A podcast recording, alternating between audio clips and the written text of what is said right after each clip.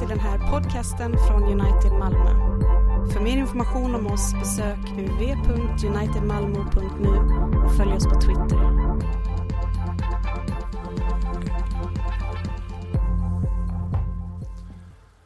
Vi lyssnar till den gammaltestamentliga läsningen från Jesaja 59, 14-17. Rätten trängs tillbaka, rättfärdigheten stannar på avstånd. Ärligheten snubblar på torget, redbarheten kan inte komma fram. Ärligheten har gått förlorad, den som skyr det onda blir plundrad. Herren såg med misshag att det inte fanns någon rätt. Han såg att ingen trädde fram och häpnade över att ingen ingrep. Då gav han styrka, då gav hans styrka var honom seger, hans rättfärdighet var hans stöd. Han klädde sig i rättfärdighetens harnesk och satte segerns hjälp på sitt huvud klädde seg i hämndens dräkt och svepte sig i harmens mantel. Så lyder Herrens ord. Gud, vi tackar dig. Vi lyssnar till denna söndagens nytestamentliga text från Efesierbrevet kapitel 6, verserna 10 till 18. Hämta nu styrka hos Herren av hans oerhörda kraft. Ta på er Guds rustning så att ni kan hålla stånd mot djävulens lömska angrepp. Ty det är inte mot varelser av kött och blod vi har att kämpa, utan mot härskarna, mot makterna, mot herrarna över denna mörkrets värld, mot ondskans andekrafter i himlarymderna. Ta därför på er Guds rustning så att ni kan göra motstånd på den onda dagen och stå upprätt efter att ha fullgjort allt. Stå alltså fasta, spänn på er sanningen som bälte och klä er i rättfärdighetens pansar och sätt som skor på era fötter villigheten att gå ut med budskapet om fred. Håll ständigt trons köld framför er. Med den ska ni få den ondes alla brinnande pilar att slockna. Och grip frälsningens hjälm och andens svärd, som är Guds ord. Gör det under åkallan och bön och be er ande varje stund. Därför ska ni hålla er vakna och aldrig tröttna i er bön för alla de heliga. Så lyder Herrens ord. Gud, vi tackar dig. Upplyft era hjärtan och lyssna till läsningen av Guds heliga evangelium från Markus kapitel 5. Mycket folk följde efter och trängde sig in på honom. Där fanns en kvinna som hade lidit av blödningar i tolv år. Hon hade varit hos många läkare och fått utstå mycket. Det hade kostat henne allt hon ägde, men ingenting hade hjälpt. Snarare hade hon blivit sämre. Hon hade hört vad som berättades om Jesus och nu kom hon bakifrån i hopen och rörde vid hans mantel. För hon tänkte att om hon bara fick röra vid hans kläder skulle hon bli hjälpt. Och genast stannade blodflödet och hon kände i kroppen att hon var botad från sitt onda. När Jesus märkte att det hade gått ut kraft från honom vände han sig om i hopen och frågade Vem rörde vid mina kläder? Lärjungarna sa, du ser väl hur mycket folk tränger på och ändå frågar du vem som har rört vid dig. Han såg sig omkring efter henne som hade gjort det. Kvinnan som visste vad som hade hänt med henne kom rädd och darrande fram och föll ner för honom och talade om hur det var. Han sa till henne, min dotter, din tro har hjälpt dig. Gå i frid. Du är botad från ditt under. Så lyder Herrens heliga evangelium. Lovad vare du, Kristus.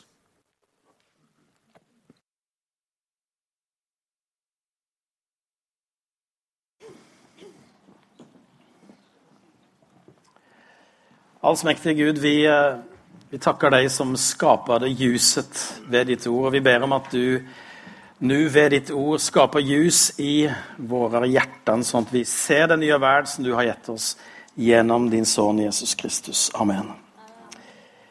Det er tredje søndagen i eh, fastan og eh, vi skal gå ut ifrån teksten i Efesiebrevet 6.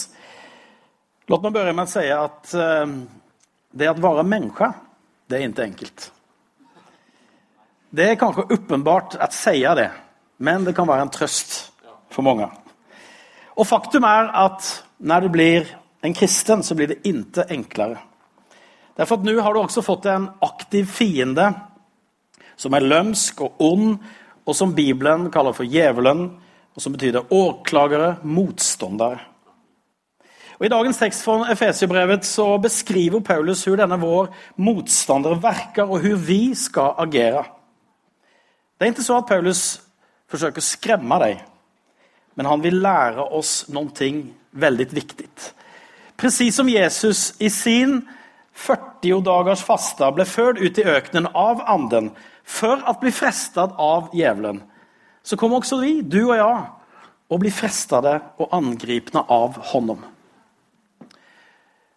Eh, I, I, den delen av kirkeåret som ligger bakom oss i Epifania, så blir det åpenbart at dette lille barn som ble født i julen, det er faktisk Guds sønn. Han er ikke bare et menneske, han er faktisk Gud selv. Men i fastan så blir det åpenbart at jeg er en syndere som behøver Guds sønn.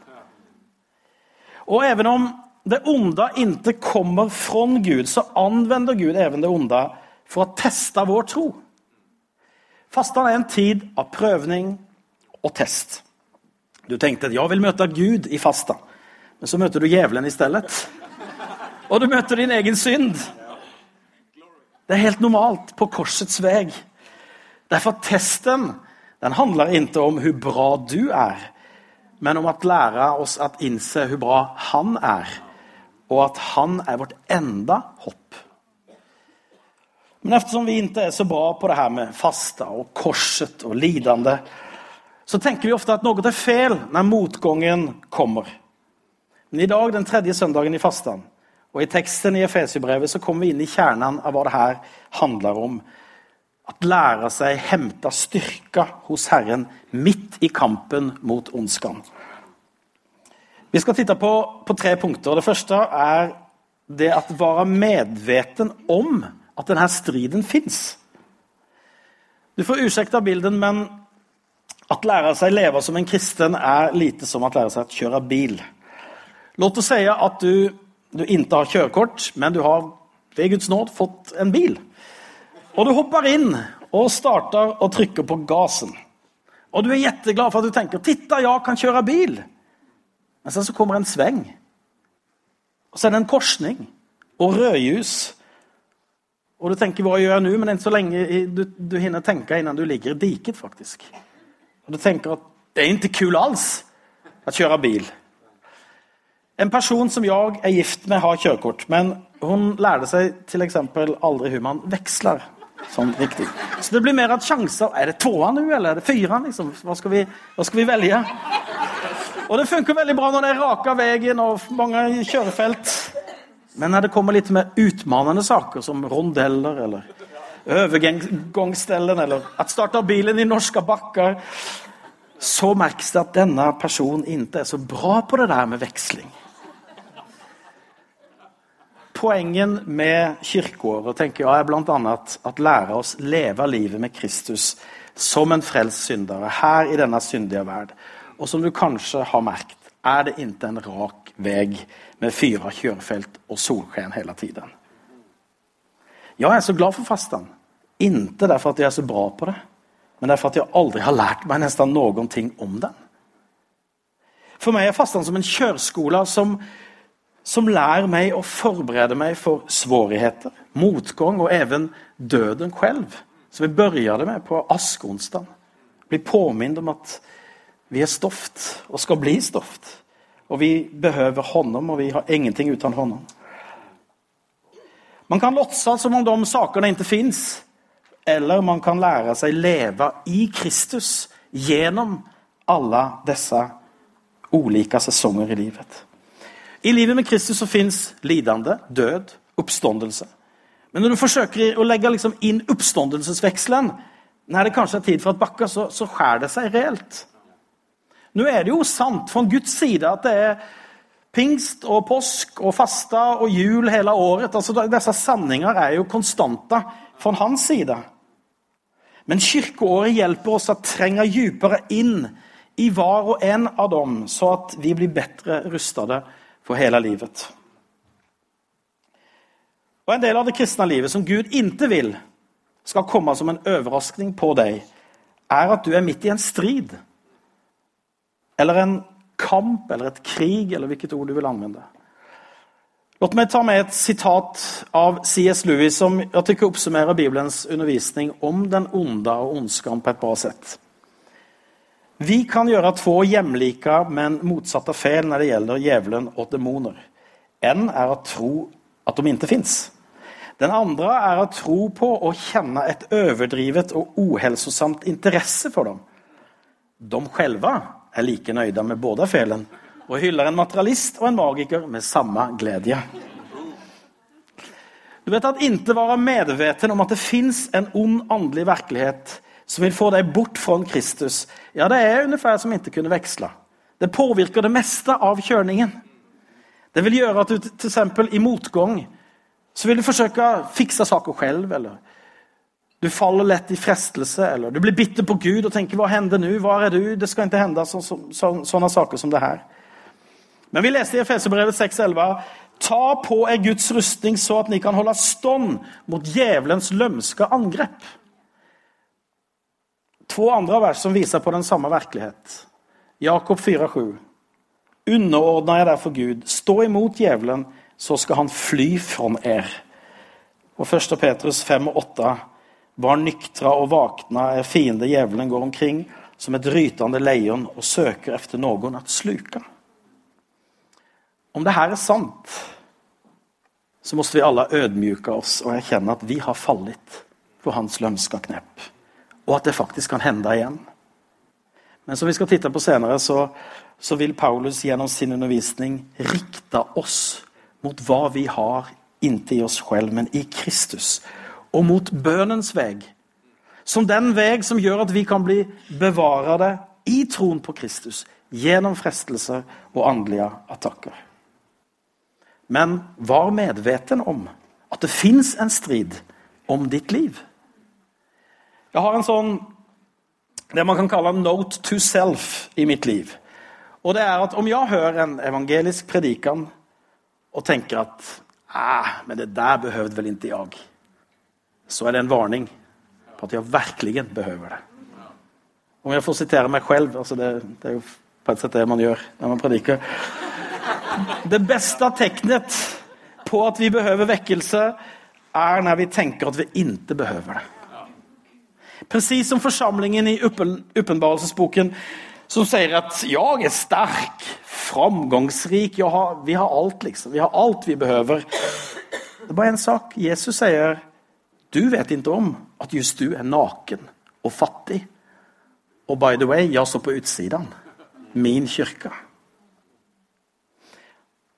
Om du her i dag tenker at jeg behøver vel ikke å høre noe om å bli stående i den åndelige kampen, det går så bra. Kanskje er det et tegn på at du skal lysne ekstra noggrant til hva Gud vil si i dag. Var medveten om striden. Ikke for å bli skremt, men for at Gud elsker deg og vil at du skal bli stående. Og det er mitt andre punkt. Bli, forbli stående i evangeliet. Paulus oppmaning til oss det er ikke først og fremst noe vi skal gjøre i betydningen at nå skal vi skape noe som ikke fins. Men det er som han sier, noe vi skal hente. Ikke noe vi skal produsere, men noe som noen annen redan har gjort ferdig for oss. Han sier 'hemta nu styrka hos Herren av Hans oerhørda kraft'. Det er oerhørt mye kraft at hente for deg hos Kristus. Hvordan skal vi gjøre det? Gjennom å ta på oss Guds rustning, som han sedan utvikler gjennom å beskrive varje del på rustningen og koble dem med evangeliets sanninger. Hans poeng er altså ikke å gjøre en systematisk teologi om den kristne rustningen. Men han gjør vi kan si, et pedagogisk grep som kan få oss å komme ihåg alt han har undervist i Efesiebrevet. Og så vil han at vi skal handle på det. Det kan minne litt om kavalkaden av bidrag når du titter på Melodifestivalen. Inte innholdet i Melodifestivalen og Efesiobrevet, liksom, det er ikke det jeg jämför her nå. Men, men, men, metoden, altså du får se ti sekunder av varje låt og sen skal du røste. Det er en sånn Kavalkaden er en ny greie. Å, titta, nå kom en helt ny, en helt ny greie. Liksom. Å, rustningen, Paulus! Det var interessant. Det har vi ikke hørt om før. Nei, det her er på en måte ti sekunder av varje sanning. En sammenfatning som skal lede oss til handling.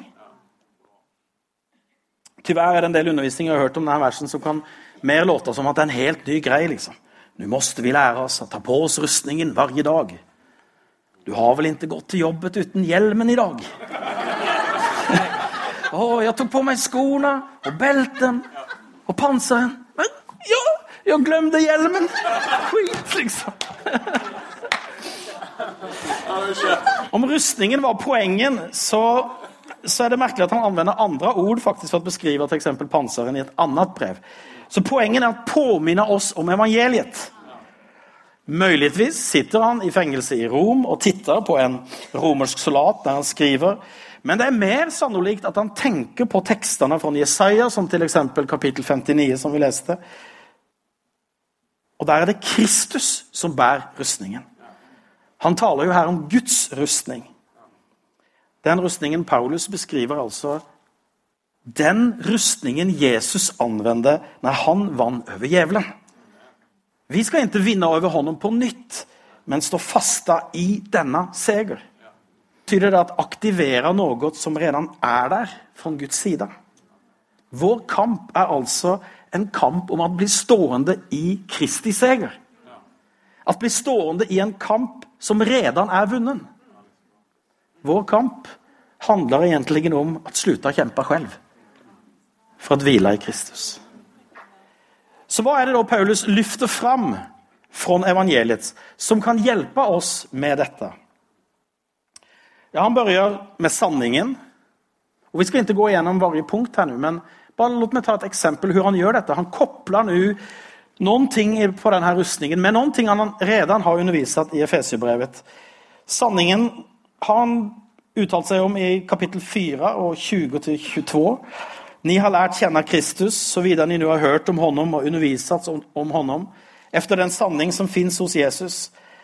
Derfor skal ni nu sluta leve som forut. Ni skal legge av er den gamle mennesken som går under bedragen av sine begjær. Paulus sier at evangeliet er sanning, ikke løgn. Sanning.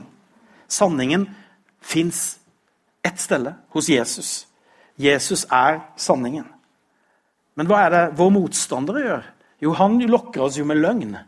For å bedra oss gjennom at rikta våre begjær mot fel saker som ikke kommer gi oss liv, men død.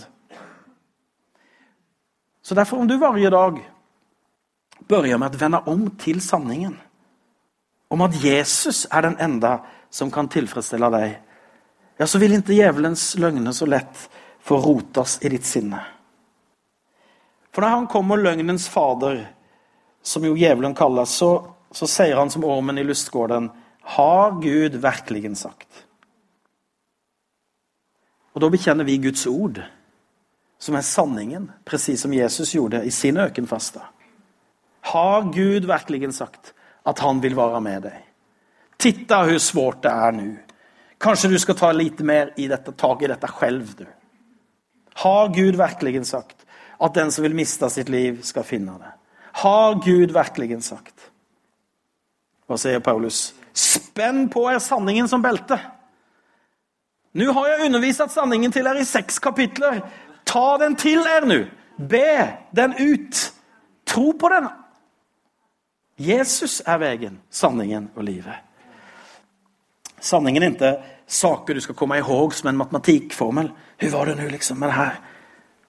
Jeg kommer ikke ihåg helt den rette meningen. Nei, det er en relasjon til Jesus gjennom ordet som gir deg liv, og som gjør at du avslører løgnen.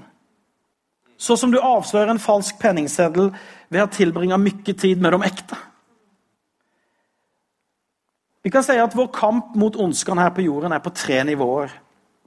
Vi har en kamp mot denne verdens sett å tenke. Vi har en kamp mot synden i vårt eget liv. Jeg tror eh, det var Bo Gjert skrev i dagens andakt, om du følger den eh, andaktsboken eh, tro på Kristus', så skrev han at i meg fins noen ting som er uforenlig med Gud på samme sett som djevelen. Det er ganske sterke ord, men det er faktisk sant. Og den, det er en del av denne kampen. Og sen så er det tredje er mot djevelen. Mot alle disse tre så vil sanningen og evangeliet hjelpe deg. F.eks. hvordan denne verden tenker om penger, sex, makt, karriere osv. Det leder ikke til liv, men til undergang, som vi just leste. Men Efesiebrevets tre siste kapitler underviser oss hvordan vi skal leve som kristne, som det annorlunda folket, som får trøsta på Jesus, ikke bare for vår evige frelsning, men også hvordan vi lever ut evangeliet i relasjoner, på jobbet, i kirka. Jesus vil også være din hverdagsfrelsere, ikke bare din evige frelsere. Og da blir sanningen som et belte som hindrer dine klær at fastne i feil saker i din vandring. Det var poenget med belten på den tiden. Det var, liksom, det var ikke så mye slim fit, det var mer liksom big fit. Så Men i dag så, så er jo beltepoenget liksom å holde byksene oppe. Det kan være også et, et, et bra bilde på, på, det å vandre i og leve i sanningen. Han fortsetter med rettferdighet, tro, håp, frid, som du selv kan studere i Efesiobrevet. Men det er altså saker som fins der, som vi aktiverer. Han beskriver egentlig en, en passiv strid gjennom aktive handlinger. Gjennom fasten så går vi ikke til strid mot djevelen, men vi setter aktivt av tid til å bli det av evangeliets sanninger. På det settet så gjør vi ham motstand i Kristus, og vi blir stående. Vi blir opptatt av Kristus. Og Kristus, som redan har overvunnet ondskan, strider for oss. Men så er også hans poeng her i teksten at vår rolle betyr noe i denne striden. Det er viktig å få med seg. Vi kan ikke gjøre noen ting for å bli frelsta, men vi skal faktisk gjøre mye etter at vi har blitt frelsta. Og det er en poeng i dagens tekst, der han anvender ord som 'hente styrka', 'grip', 'ta på er', 'stå fasta'. Som du kanskje har hørt, så i teologien så kaller vi det monergism, når vi tror at ingen gjerninger fra vår side er involverte i hur man blir en kristen. Efesiebrevet 2 sier at vi var døde i våre synder. Og at bare gjennom at Gud selv tar initiativet til å søke oss, kan vi bli frelste. Det er egentlig ganske logisk. At døde mennesker ikke kan gjøre noen ting. Man behøver ikke mange år på skolen for å fatte det. Jeg tror det var Magnus som hadde en bra tweet på det her om dagen når han anvender Lasarus som eksempel. Jesus frågade inntil Lasarus om han ville bli oppvekt fra de døde. Det er svårt å svare på når du er død. Så det her er noe som Gud gjør. Men sen, når vi blir frelst av vi Guds nåd, hva blir vi då? Jo, da, vi, da er vi ikke døde lenger. Da er vi levende. En stor skillnad på døde og levende er at levende mennesker kan røre på seg og gjøre saker. Det livet som vi får i frelsningen. Det er jo ikke vårt liv, det er jo Kristi liv. Så det er han som gjør det gjennom deg. Men i stedet for å filosofere veldig mye over hvem da som egentlig gjør det, om det er du eller Kristus eller både to, så er det mye bedre at du gjør alt Bibelen oppmaner deg til å gjøre, som levende. Ditt kall er ikke å bli en forvirret filosof, men en vaken, bedjende og handlende lærjunge av Jesus Kristus. Evangeliet gjør deg villig, leser vi i dagens tekst. Det er skoene på føttene på rustningen. At hvile som kristen er jo ikke slutte å gjøre saker, men at børje å gjøre kristne saker. Som at be, som fører deg inn i hvile. Fire gudstjenest, som fører deg inn i hvile. Fire nattverd, tjene i forsamlingen, hjelpe de fattige, nå ut til hele verden med evangeliet. Og even om hoveddelen av undervisningen handler om å bli stående så er det jo også en poeng her at det finnes et angrepsvapen med i rustningen, nemlig andens sverd, som er Guds ord. Så om vi skal anvende dette begrepet åndelig krigføring, så betyr det helt enkelt at forkunne evangeliet. Gjennom disse vers så forstår vi hvorfor også det finnes en kamp innenfor varje gudstjeneste. Even om mange kristne ikke forstår at det er evangeliet som er Guds kraft, så fatter åtminstone djevelen det. Og derfor så vil han hindre oss å ta til oss av det i vardagen. Och han samarbeider med vår gamle mennesker jeg vet ikke om det på søndager spesielt, så vi ikke skal komme til Guds tjenest. Og han forsøker å trykke ned pastorer og forkunnere evangeliet så de skal sluta eller tona ned korsets budskap. Men vi ser en rytm her i teksten. Bli stående i evangeliet. Förkunna evangeliet. Bli stående i evangeliet. Förkunna evangeliet. Det er rytmen i den andelige striden. Et annet sett å si det er kanske förkunna evangeliet til deg selv. Så kan du forkunne det til andre. Men da behøver du forkunne det til deg selv, så du kan forkunne det til andre. Det er ikke antingen eller, det er både og. Men det er altså i båda fall noe vi aktivt gjør for å bli stående i evangeliet. Ja, Hvordan henger det här ihop med liksom Guds suverenitet og allmakt? Jeg tror at Gud er en suveren, allsmektig Gud som har kontroll og som får det just som han vill. Varför tror jeg det? Derfor at Guds ord sier det. Så hvorfor skal vi da gjøre noen ting alls? Hvorfor skal vi stride? Even om det er en strid om at bli stående, så involverer det jo min vilja. Hvorfor gjøre noe om Gud i alle fall får det som han vil? Jo, derfor at det er på det her settet han får det som han vil. Det er altså en paradoks. Og Hadde jeg fattet det fullt ut så hadde det jo vært Gud. Men vi tror at Guds ord er sant om hans suveränitet. Så må vi også ta på alvor like mye disse vers som sier hva jeg skal gjøre for at inte falle for djevelens lømska knep. Og igjen hva er det jeg skal gjøre? Jo, det er jeg skal gjøre egentlig en saker som påminner meg om hva han har gjort. Det her er noe av det fastan handler om. At søke til kjernen i evangeliet. At få se Kristus på nytt Og gjennom det få avslöjat min synd og kampen mot ondskan, frestelser. Jag är alltså inte högmodig och säger jag ska nog bli stående. Men istället så ödmjukar jag mig och säger jag vet att djävulen finns, jag vill inte vara dum. Jag vet att jag har fallit och kan falla igen, men jag vill ta emot fastan som en gåva till att öva mig att bli stående, stående i Kristus. Som i de allra flesta av Paulus sina brev så skriver han till oss som kyrka. Det her er noe vi gjør til sammen. Nå strider vi til sammen.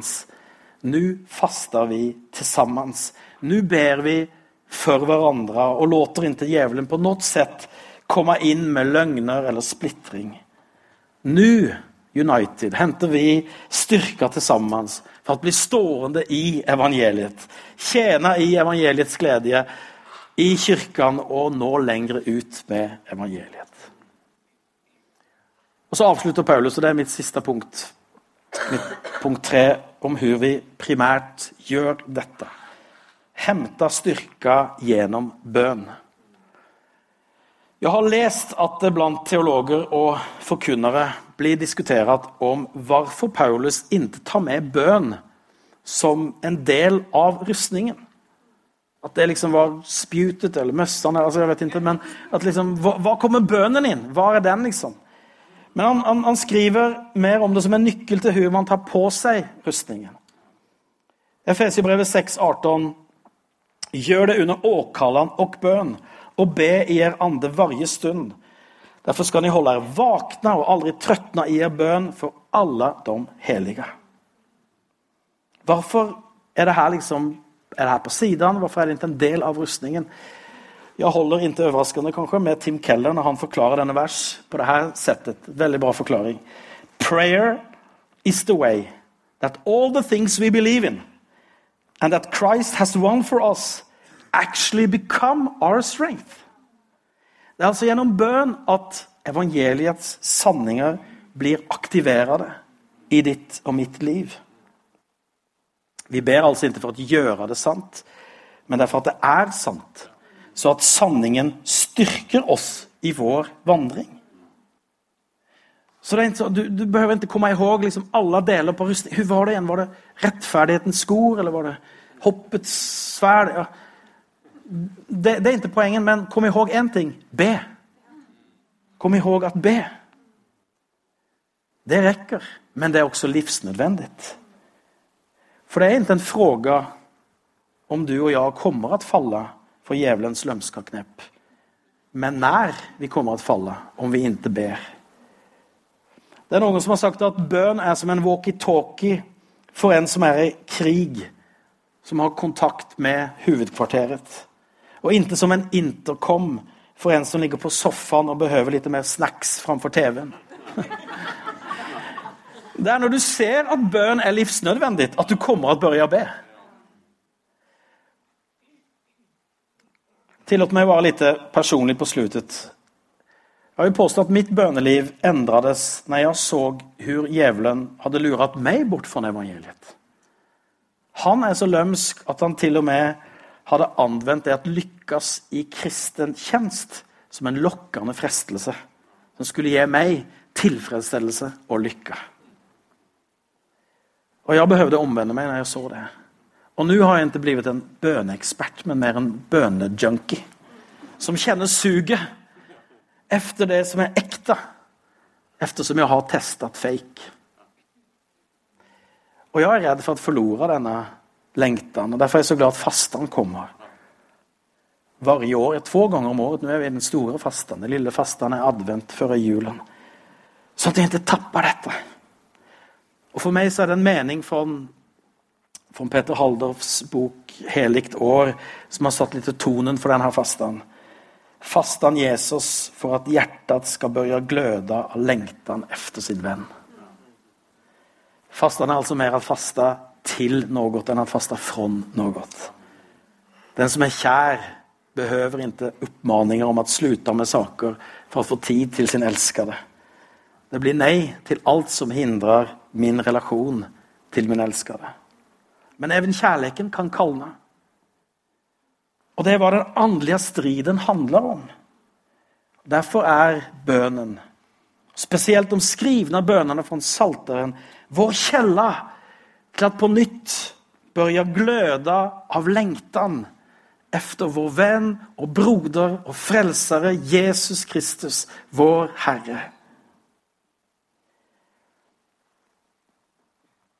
Kanske du her i dag ønsker at ditt hjerte skal börja gløde av lengten efter Kristus. Kanskje har du innsett at djevelen har fått lura bort deg fra evangeliet. Så du har lyssnat til hans løgner. Eller kanskje du har bytt ut trons sköld med tron på deg selv. Da er mitt enkle råd, eller egentligen så är min, min bønn, å tro at ordet skaper noe i deg i dag Som gjør at du kjenner en lengten efter att börja be. Be ut bönerna som postas på Facebookgruppen. Kom till Betlehemskyrkan på torsdager till morgonbön, lunchbön, mässa. Det kommer att göra, inte att du får poäng i det kristna livet, men att du kommer att hämta styrka från Herren själv. Och Guds rustning kommer på i ditt liv och du märker att den är där. Och du blir stående i evangeliets kraft i kampen mot ondskan. I Faderns, Sønnens og den helige Andes navn. Nu og alltid og i evigheters evighet. Amen.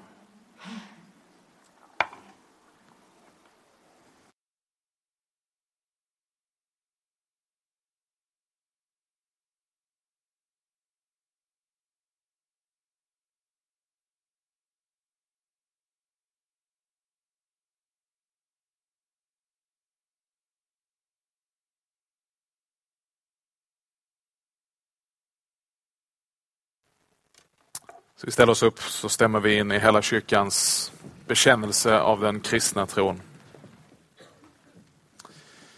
Vi tror på Gud, allsmäktig Fader, himmelens och jordens skapare. Vi tror på Jesus Kristus, hans enda son, vår Herre, som blev till som människa genom den helige Ande, föddes av jungfrun Maria, led under Pontius Pilatus, korsfästes, dog och begravdes, steg ner till dödsriket, uppstod från de döda på tredje dagen, steg upp till himlen, sitter på Guds, den allsmäktige Faderns högra sida och ska komma därifrån för att döma levande och döda. Vi tror på den helige Ande, en helig universell kyrka, det heligas gemenskap, syndernas förlåtelse, kroppens uppståndelse och det eviga livet. Amen.